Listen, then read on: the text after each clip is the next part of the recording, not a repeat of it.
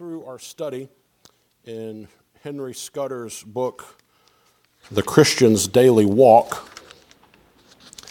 And we've been through several aspects of it already. We've looked at some very fundamental, foundational aspects of what it is to walk with the Lord, some, some key principles of, you know, generally speaking, of walking with the Lord. And we've gone through uh, few studies of beginning the day with the Lord, what it is to start out in the morning, walking with God and having that right mindset at the beginning of the day with the Lord. And then last week we were looking more specifically at walking with the Lord on the Lord's day and just some very general principles of the, the Christian Sabbath and keeping the Lord's day. Well, in the next section of his book, he deals with walking with God alone, or um, he says in solitude, but walking with God alone and then walking with God in company. And so we're going to deal with both of those things, but today we're going to focus our attention on what it is to walk with God alone. And Lord willing, next week we'll come to walking with God with company, you know, friends, family, co-workers, people that are around you. But we'll jump right in here to Roman numeral 1 and his first recommendation of walking with God alone. No joke. Don't be alone. That's what he recommends. And it's a good recommendation. So, walking with God alone, limit that time. Don't be alone.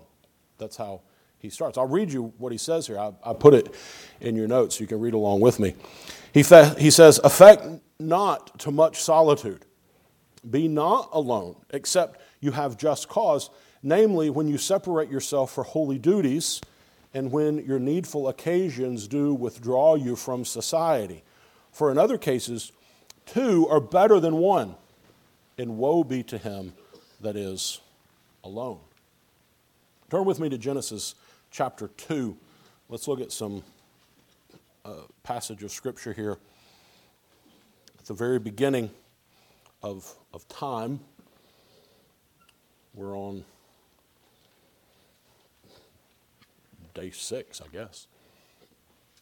But look at Genesis 2 and verse 18. And the Lord God said, It is not good that the man should be alone. I will make him an help meet for him. And then pay very careful attention to what happens next. What happens next is interesting. And out of the ground, the Lord God formed every beast of the field and every fowl of the air, and brought them unto Adam to see what he would call them. And whatsoever Adam called every living creature, that was the name thereof. And Adam gave names to all cattle, and to the fowls of the air, and to every beast of the field. And so, all these, everything that God had made, all the mammals, all the birds, all the reptiles, I guess, everything was brought before Adam right after God said, It's not good that man is alone. And so Adam sees all these pass by.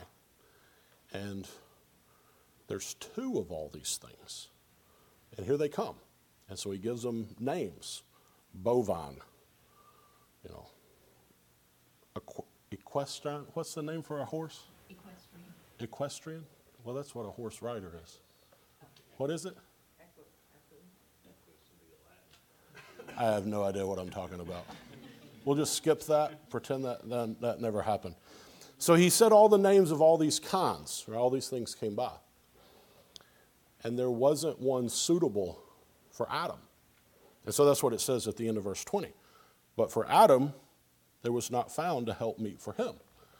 There was a help, if you will. There was a pair of all these other things, but nobody compatible with Adam, nobody to help him. Verse 21 And the Lord God caused a deep sleep to fall upon Adam, and he slept. And he took one of his ribs and closed up the flesh instead thereof and the rib which the Lord God had taken from man made he woman, and brought her unto the man. And Adam said, This is now bone of my bones and flesh of my flesh. She shall be called woman because she was taken out of man. Therefore, shall a man leave his father and mother and shall cleave unto his wife, and they shall be one flesh. And so there's the helper. That's what God had designed from the beginning. It's not good for the man to be alone, pairs. And so God made that helper. helper. And so there is this general principle in Scripture that we are not created to be mavericks. We're not created to be lone rangers in this world. We're not created to, to go it alone. We're just not made for that. So turn to Ecclesiastes 9 now, and let's look at the words of, of the preacher here in Ecclesiastes chapter 9 and what Solomon says to us.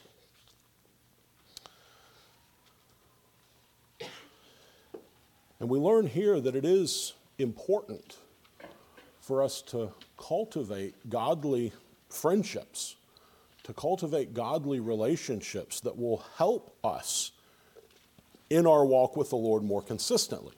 So, so this don't be alone that Henry Scudder is emphasizing and directing our attention to goes far beyond just simply if you're a young man, you need to get a wife. If you're a young lady, you need to get a husband. It's, it's way more than that. Now, that is a biblical principle as well, but it, it's, it's more than that. It's that companionship and friendship that God has built into us to, to need that in our lives. And so, look what Solomon says in Ecclesiastes 9, verse 9, start there. Two are better than one because they have a good reward for their labor. For if they fall, the one will lift up his fellow. But woe to him that is alone when he falleth, for he hath not another to help him up. Again, if two lie together, then they have heat. But how can one be warm alone? And if one prevail against him, two shall withstand him. And a three cord fold is not quickly broken. So two is better than one, three is better than two so far. Ecclesiastes 9? Nope, I'm not. You're right. You know what I did? Let me let you guys into a secret. I looked at the book, and it was IV 9. And so I, I typed in my notes 9. And then I realized, no, IV is 4. And I never changed it in my notes. That's what happened. I'm very sorry. Chapter 4. Chapter 4, verse 9. Two are better than one because they have a good reward for their labor. Sorry for that. I, I, I distinctly remember doing that, and I remember realizing that it was four and not nine, and I never changed it in my notes. So, sorry. I'm sorry? Well, that's good too. Live joyfully with the wife whom thou lovest. So there you go. So all yeah, all that's all that's relevant. But hey, I'm a man of many mistakes. But here's the thing: it's not always practical to always be in somebody else's company. It's it's not possible sometimes. And so sometimes it is necessary for us to be alone. Sometimes circumstances of life put it to where we are alone. Uh, um, a woman who is a widow, a man who is a widower, a young person who is still single, living on their own, they're alone. And so there are some good admonitions that Henry Scudder gives to us in, in this book about walking with the Lord, even in solitude even when we don't have a companion to help us in our walk with the Lord. Here's what he says the first one is to be watchful when alone. He uses the phrase solitariness is Satan's opportunity. My mom used to always say, and maybe you've heard this before, an idle mind is the devil's workshop. And heard my mom say that over and over and over. It's actually a mistranslation of a verse in Proverbs 26. Um, I say a mistranslation, it's Hebrew homonyms could get you to, the, to that translation, but none of the standard translations of, of the Bible, the King James doesn't have that, but it, none of the other ones, uh, modern translations or anything, have that translation. But that's where it comes from. That's where that phrase comes from. An idle mind is the devil's workshop. And even though we can't say it's a verse from Scripture, we can generally understand the sentiment there. An idle mind is the devil's workshop. What you think about when you don't have anything to think about really says something about your true character. It shows you where your heart's affections really are. When you're alone, in solitude, nobody's watching, nobody can read your mind, where your mind goes, like, like the, the primary place that your mind goes, really is an indicator of where your affections lie. Those things that you love and crave. Not that you can never think about, you know, football.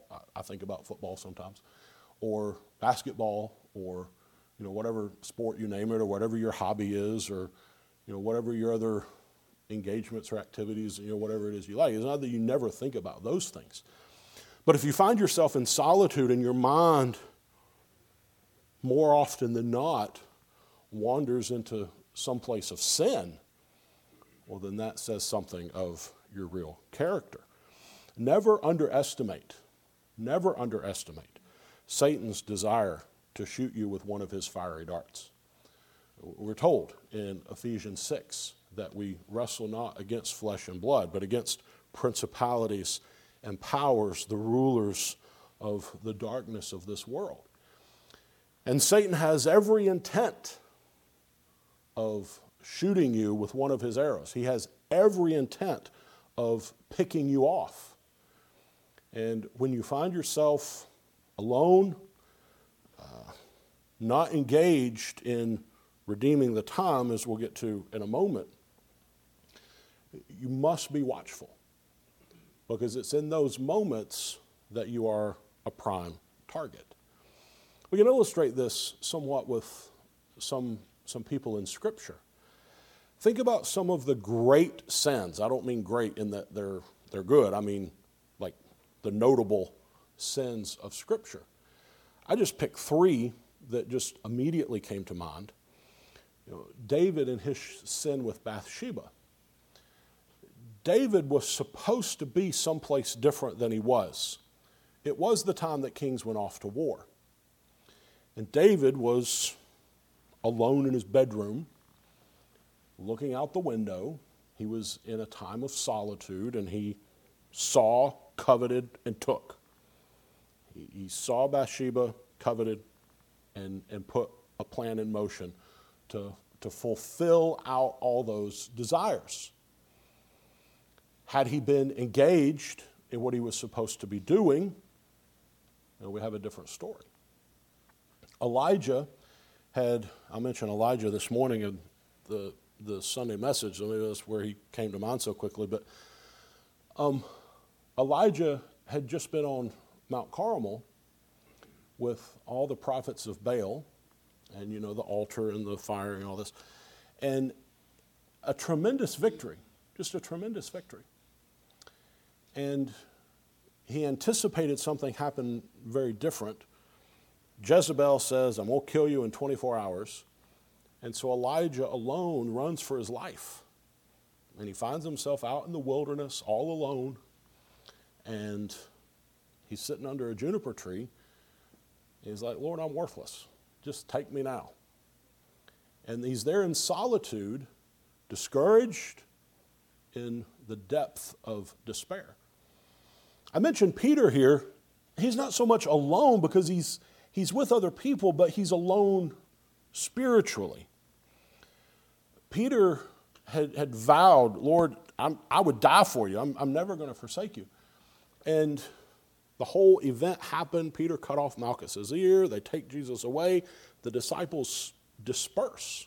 You know, everybody's running their own, their own way. And Peter, alone, outside of the, the circle of, of spiritual help, if you will, is there around that campfire and he's confronted and he falls. He sins greatly. This is just a by the way. I was looking at this verse. This is free, no charge. In 1 Peter 3 is where we read, Be ready always to give an answer for the hope that lies within you. And it dawned on me yesterday when I read that verse Peter was the guy that didn't give an answer for the hope that lied within him and went out and wept bitterly. You talk about a man that learned his lesson. And so then he writes an epistle later and he says, You know, I messed up in this really, really badly. Be always ready to give an answer for the hope that lies within you. I was encouraged by that. That's free. Anyway, so be watchful. Be watchful when you are alone because it is a time that Satan will pick you off. He also makes the point of not having a conversation with sin. I think this is a phrase that I've heard Jan use. What do you have? A tea party with your sin? Is that the way you say it? Right, sit down and have a cup of tea with your sin. Yeah. So he, he says, you know, substantively the, the same kind of thing. So you take the example, we're not going to turn this up and read it, but you take the example of Eve and the serpent. Eve and the serpent have this back and forth conversation. And when Satan begins to, to challenge the Word of God, Eve doesn't just shut it down. She responds. And, and it's back and forth and back and forth. And there's this conversation with sin, if you will, and it opens the door so much more widely to temptation. And when we find ourselves alone, we're much more willing to justify the sin in solitude that you would never do if you knew somebody else was watching, if you knew somebody else was there. Now, this is one of the things we talked about early in the very first lesson of walking with the Lord, living in the fear of God, living with a mindset that God is always present, God always sees, God always knows. And in that sense, and from that perspective, we're never alone. You know, we're, we're talking about walking with God in solitude, but really, from, from that other perspective, we're never alone. We're always in the presence of God. He always sees, He always knows. Scudder also warns against what he calls contemplative wickedness. He says, I'll just, I'll, it's not a direct quotation, but I'll read you what he says here. He says that contemplative wickedness is feeding your fancy and pleasing yourself with covetous, lustful, revengeful, ambitious, or other wicked thoughts that for fear or shame you dare not do in public, or for want of opportunity or means you cannot act on otherwise. And, and so, what he, what he means by this contemplative wickedness, when you're alone, this kind of goes back to the, the idea and the thought that I said earlier that where your mind wanders to when you don't really have anything else to think about says much of your character. Well, if your mind is wandering to contemplative wickedness, as he's talking about here, and you think of sins that, let's face it, you would do if you could do, but you can't do because you don't have the means to or the opportunity to. And, and that category could be rather large, and I'll, I'll let you make your own application. Don't think about sin. Don't sit and, and contemplate what you would do if you could do, but you can't do because you're too embarrassed to do, or it would be too much of a shame if you ever got caught doing. Don't admire the sinful actions of others and wish in some way that you could do the same, but I can't because I'm a Christian. I think you understand what I mean. Don't glamorize sin. These are things that our minds tend to do when we're alone. They're, they're things we tend to have private thoughts about. And, and to have any affection for sin whatsoever is sin. You, you take the opposite of what we're talking about here. You take the Lord Jesus. when he was alone. So he's out in the wilderness. For 40 days he had been alone. And he was tempted. But yet his mind was so saturated with Scripture. He had nothing in him to answer to sin, but his, his mind was so, was so saturated with Scripture that even in his solitude, he wasn't tempted by these things. He didn't have contemplative thoughts of wickedness. He, he didn't look at, you know, the pleasures of sin for a season and think to himself, man, I wonder what that would be like for a day. He never had that thought. He was perfectly holy. He was one, in the truest sense of the word, that, that did number three, truly redeemed the time. And so Scudder argues here that to make sure, or when we're when we find ourselves alone, make sure that you find yourself profitably engaged when you are alone. That doesn't necessarily mean, and, and remember what we were talking about in earlier lessons of, of casuistry and applying God's law and, and taking these principles in these hard and fast ways and the, the tendency that there would be to be you know, a lot of bondage wrapped up in, in what we're talking about here. Redeeming the time doesn't mean that you can never have any amusement. Redeeming the time doesn't mean that you can't sit and, you know, just talk with your friends about nothing, you know, just stuff, your life, you know, whatever it is. It, doesn't mean you can't do that. It doesn't mean you can't play a game. It, it doesn't mean you can't be involved in something that, you know, really has no value at all. The Puritans were, were hard on this. The Puritans were you know, they, they preached a lot against amusement um, and just, you know, your brain turned off and not thinking at all. But I think there can be an argument made for wholesome amusement, wholesome building of friendships, because uh, that's what's, what's going on in, in playing games and, and having conversations just about stuff in general. There still can be some profit to that. And so, as Scudder puts it here, he argues that you should be engaged in either some aspect of your work, reading, or meditating. And he kind of puts prayer and meditating kind of in one bucket, but kind of the, the same thing there. But these are, these are his recommendations when we find ourselves alone. Have our minds profitably engaged. And so that's why I've labeled this point redeeming the time. And so he gives directions for reading.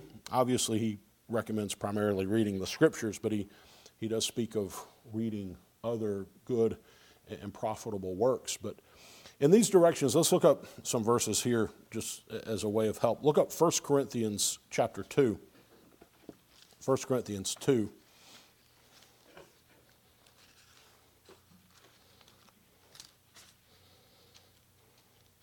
And verse 14. And so, what he, what he directs our thinking to here in, in your reading, when you, when you pick up the scriptures, always pick up the scriptures in an attitude of prayer, asking for help of the Holy Spirit in understanding and applying the word. In, in taking that word from the page through the head, yes, but from the page through the head to the heart that the Holy Spirit would apply and give you understanding in that word. And so the verse he references is 1 Corinthians 2:14, the natural man receiveth not the things of the spirit of God, for they are foolishness unto him, neither can he know them. And really this is the point that he makes. They're spiritually discerned. So in, in your reading of Scripture, this would apply to your reading of other you know, Christian books, you know, whatever, whatever other Christian book you, you might be reading. Ask for the Holy Spirit's help in understanding and discernment in application because ultimately the scriptures are something that are spiritually discerned. The second thing he says is receive it with humility. So look up 1 Thessalonians 2. This is a verse that we referenced a couple weeks ago. 1 Thessalonians 2, for this cause, verse 13, sorry, 1 Thessalonians 2, verse 13. For this cause also thank we God without ceasing, because when you received the word of God which ye heard of us, You received it not as the word of men, but as it is in truth, the word of God, which effectually worketh also in you that believe. And so there's a humility that we must have as we come to the scriptures. We've talked before about the Bereans. You know, the Bereans were more noble in that they searched the scriptures to see whether these things were so. Now, the Bereans are actually being compared to the Thessalonians. And, and, the Thessalonians, Paul praises them because they receive the word as it is in truth, the word of God. The Bereans are said to be more noble because they searched the scriptures to see whether these things were so. The Bereans, I remind you, were discerning. They weren't critical, they were careful. And there's a difference. They weren't searching the scriptures to see whether or not these things were so because they were skeptical about what Paul was preaching, but they were careful, they were contemplative, and they were discerning. And they compared Scripture with Scripture, that these things were so. Uh, number three, I don't know why I didn't put a verse here, James chapter 2. Be a doer of the word. So, you know the verse in James be a, a doer of the word and not a hearer only. There are many that read and even read with a level of understanding there seems to be never any application. There, there seems to never be any real change, any real difference. We know from the parable of the soils that Christ gave that there are some that would receive the word, that word would spring up into something and quickly fizzle out again because there's no real fertile soil. These are those, at least according to the parable that Christ gave, that really are not truly converted because the, the seed really never takes any root. What they have is really just an outward show with, with, no, with no root system of truth in them. There's no regenerated heart, there's no conversion, there's just an outward show. And so we're careful in reading the scriptures. We read with a redeemed heart and we are doers of the word. And then, fourth one, read with a hunger for a greater knowledge of God. And he references 1 Peter 2, verse 2, like newborn babes desire the sincere milk of the word that you may grow thereby. And you know what a baby is like when it starts crying for food. Well, it's not, I mean, it's not going to stop crying until it gets food. Um, there's some 44 year olds that do similar things.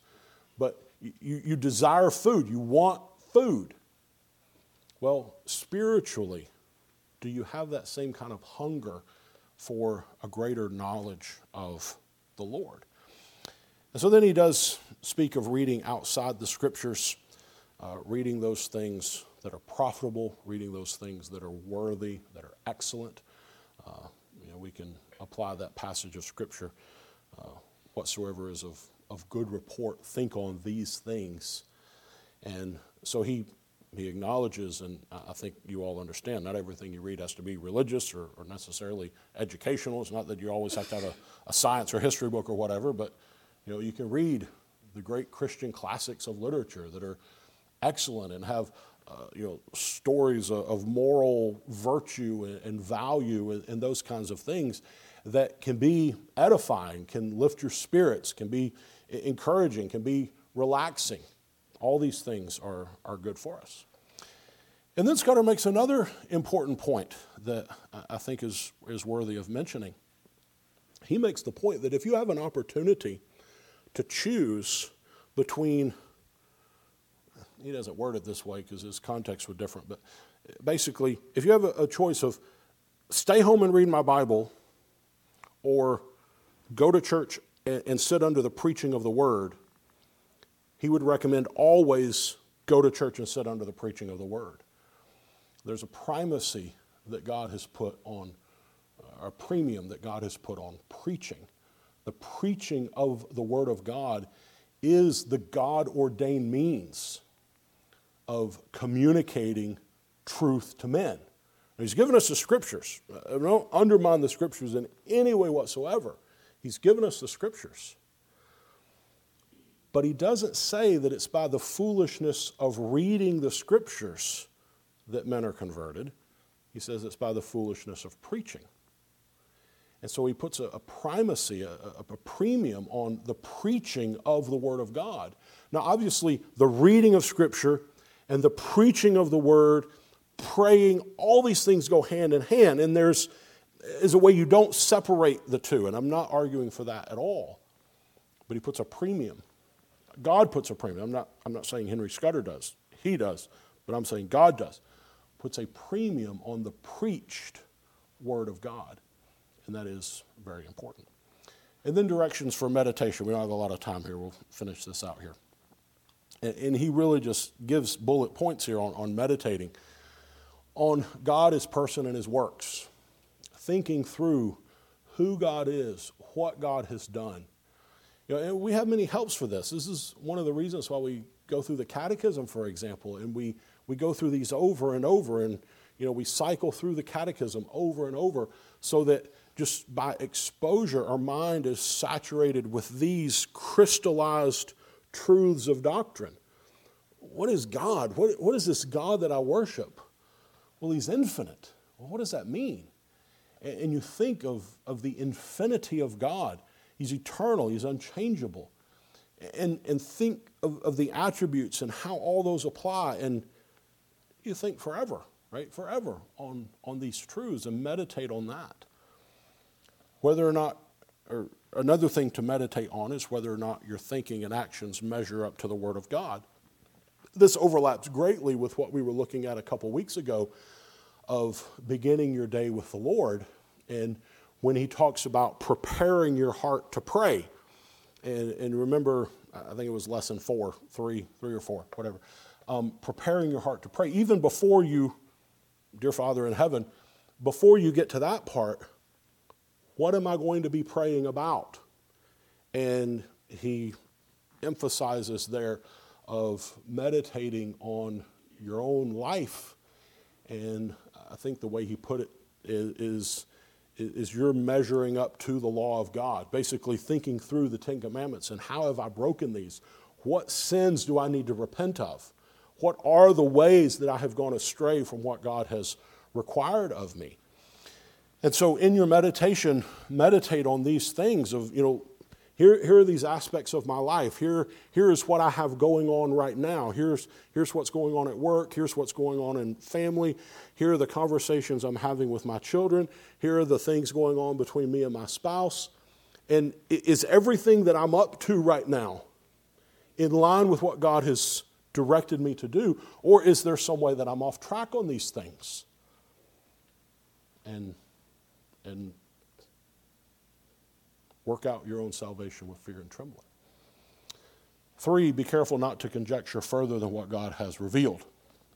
And this is where the mind would wander into the what ifs of God.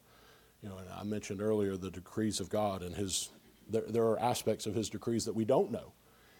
And it's not wrong to, to ask the what if question. It's not wrong to ask the why question. But we have to be very careful that we don't fall into the error of Job's three friends. They saw Job, they saw all these problems that he had, and they jumped to conclusions. And they said, Well, obviously, you're a, you're a dirty, rotten rascal, you're full of sin, and God's punishing you. Well, that wasn't true at all. I mean, none of that was true. But they, their, their mind and they're meditating, okay, how can I help Job? What's Job's problem? And okay, I'm going to go counsel Job. Job, you got to repent, man. You're, you're, you're, you've sinned so many ways, God has given it to you. And Job's like, No, I don't, I really don't think that's the thing. And we know from the Bible that wasn't the thing. Job, I mean, Job was a sinner, sure, but that wasn't the reason Job was having these difficulties. And so we have to be careful in our, our meditation not to go beyond what God has already revealed. There's, there's the secret things that belong unto the Lord our God. And, and we're careful to guard ourselves in our thinking that way. And then this number four kind of goes back to number two as well, but when thinking about your sin, be careful not to fall back in love with it. Or another aspect of this, I didn't write this part down, but when thinking about your sin and meditating on the way you have broken God's law, don't be crushed and devastated by it. Because in our meditating, we're also bringing in gospel thoughts of the forgiveness that we have in Christ Jesus. And so, did you sin yesterday? Well, of course you did. Was it awful? Of course it was. But if you're born again, you confess your sin, God is faithful and just to forgive you of your sin and to cleanse you from all unrighteousness. And so don't let meditating on your sin drive you into despair and despondency of how awful you are. I'm not even saved. A saved person wouldn't do all this. Satan will take advantage of that discouragement. Satan will take advantage and, and kick you while you're down. But, but the gospel truth is no, I've been washed by the blood. I've, I've been cleansed. I've been redeemed. Uh, though I fall, I shall, I shall not be utterly cast down. And you get back up, you repent, and off you go with the Lord again. And you'll fall again, and you get back up and you repent, and you, you keep on. You just keep on walking with the Lord and don't stop. And so don't be discouraged in your meditation when you are reminded of all your sin. It's the Lord's mercy that the Lord would convict your heart. And so be thankful for that and then repent of those things and move on with God. So we'll stop there this morning and then, Lord willing, next week come back to some admonitions and counsel for walking with the Lord with friends, with, with companions. So let's close in prayer now.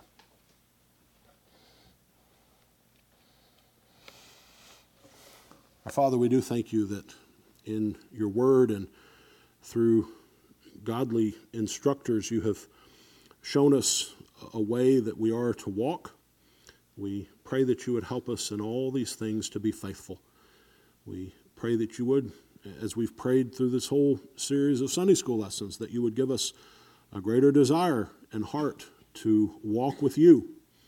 That, uh, as we've considered so often in this study, to be careful and purposeful in the way that we order our lives, the things we do, the things we say, the way we act, the way we present ourselves, the way we respond to other people, and the way we think. We pray that you would give us hearts with a great desire after holiness, and also hearts that understand the gospel truth of forgiveness. As we seek to pay more attention to our actions, we inevitably will discover more and more ways that we break your law. And so we pray for grace and help that we would we would simply walk with you all of our days. We pray that you'll bless the service to follow, bless our singing, bless the reading of Scripture and the preaching of your word. We ask in Jesus' name. Amen.